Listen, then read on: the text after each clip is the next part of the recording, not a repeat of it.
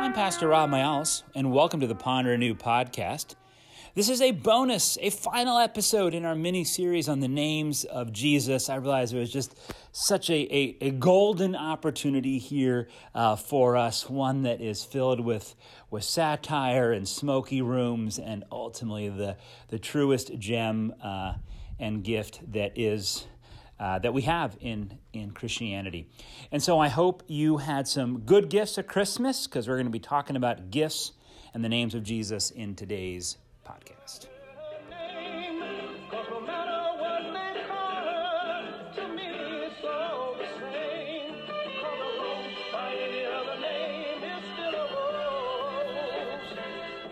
The Gifts of the Magi, which is a good short story by O. Henry, but uh, in this case is also the story from Matthew chapter 2, which, as we'll get to later, is really political satire uh, a classic biblical um, literature genre, again, political satire.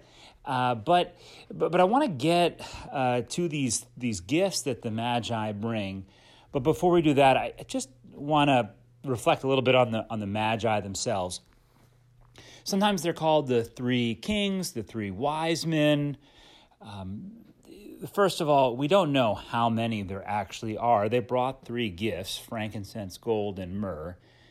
But uh, again, we, we don't know how many there were. Um, when I was a kid, sort of, I had this this creche set that was really based on sort of Christian tradition, really almost even on the verges of Christian legend, that had you know their names Caspar, Melchior, and like Belshazzar or something like this and uh, the, you know that each one sort of came from a distant land, and that's why they they brought the gift of their land and, and so forth. And that I mean that's mm, may, be true, but we don't know how many there are.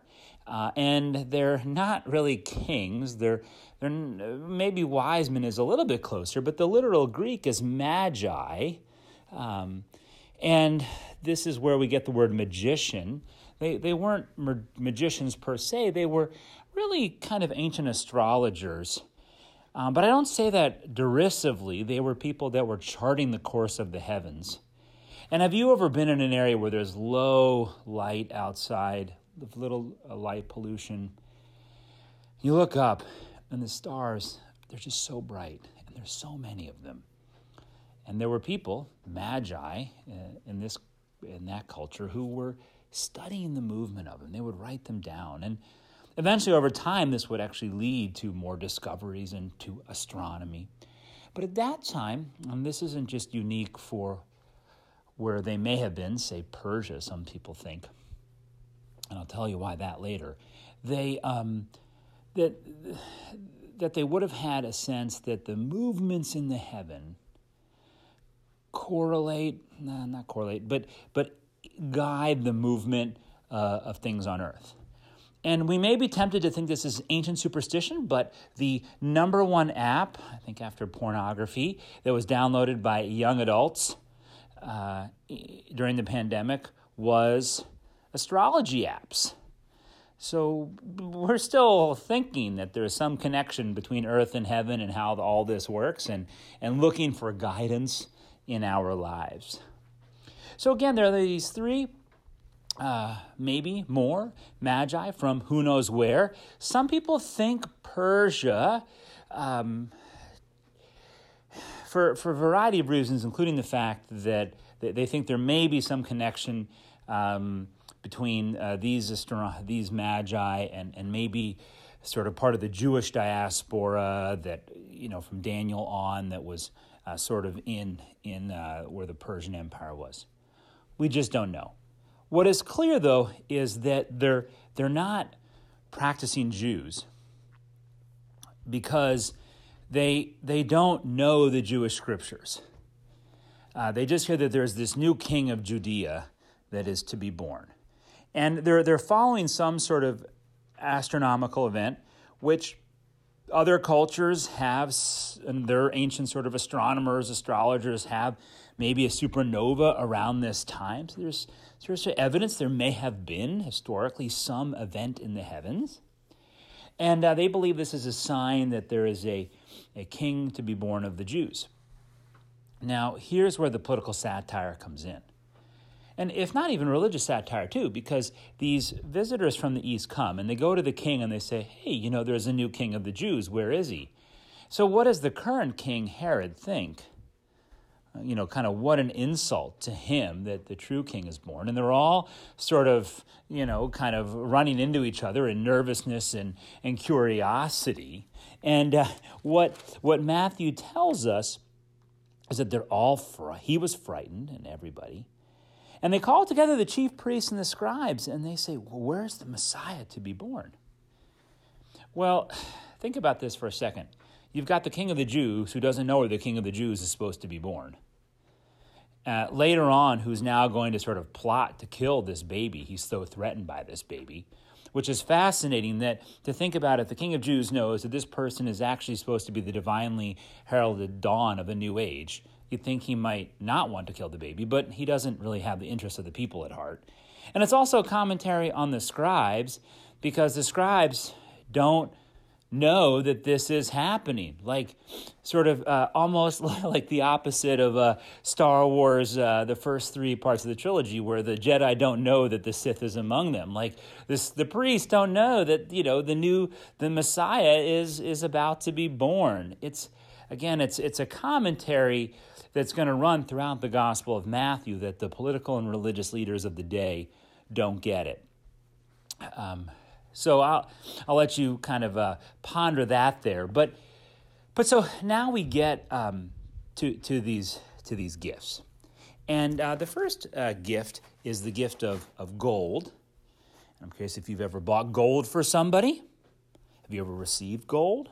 Maybe in the form of a piece of jewelry.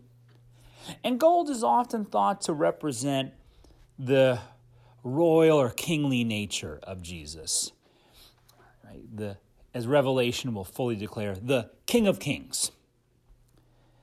And for us, we often think about kings in terms of power, but I think the New Testament, as it consistently talks about uh, the kingdom of God, is, is going to reshape what, what, a, what the reign of God, what it would mean for Christ to be the king.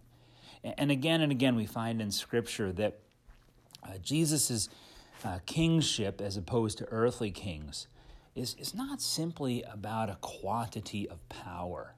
Although, again and again, the earthly kings will be shown to be void of their power ultimately, but, it, but it's really an orientation of that power.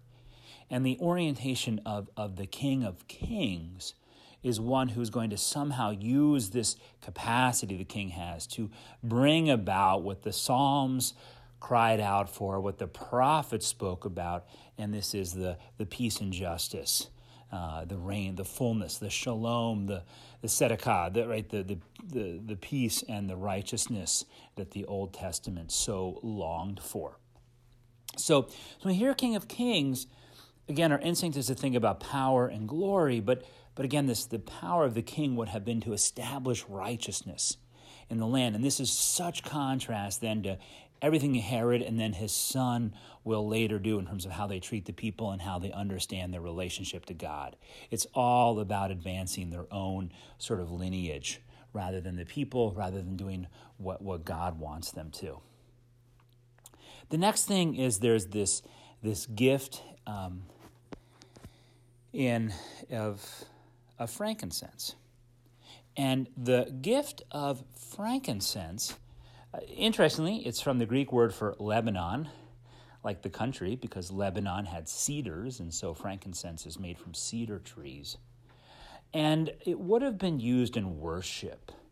And the Psalms declares, Let my prayer rise before you as incense, O Lord. And uh, so, again, this is the role, we assume, of Jesus as the great and the true high priest. And the role of the priests, especially the chief priests, which they're mentioned here again in Matthew 2, they're the ones running around trying to find out, you know, in their scriptures where, where the baby is to be born, that their role would have been to act as an intermediary between uh, God and humanity and to bring about the forgiveness of sins for the people. And, and in fact, we, we learn in, uh, in, in, Scripture that, in fact, Jesus is even called the intermediary between God and, and man in uh, Timothy.